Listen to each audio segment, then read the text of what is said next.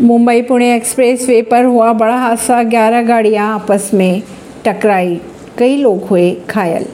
पंजाब के गुरदासपुर में सिखों के धार्मिक ग्रंथ की बेअदबी केस हुआ, दर्ज आरोपी हुआ गिरफ़्तार।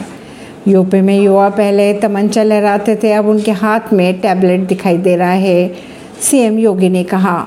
पंजाब के पूर्व सीएम प्रकाश सिंह बादल का अंतिम संस्कार किया जाएगा आज। उपहार कांड, अंसल ब्रदर्स को सिनेमाघर को सील हटा लेने के लिए अर्जी दाखिल करने को मिली इजाज़त। अतिक के काले धंधे की डायरी मिली, पाँच राज्यों में फैला हुआ था नेटवर्क। हाईकोर्ट से एनएसयूआई छात्र नेता को मिली बड़ी राहत, डीयू के आदेश को किया रद्द। मानहानि केस में दिग्विजय सिंह पर कोर्ट में आरोप हुए, तय कल जा सकती है संसदी। ऐसी ही खबरों को जानने के लिए जुड़े रहिए जनता सरिश्ता पॉडकास्ट से। प्रवीण दिल्ली से।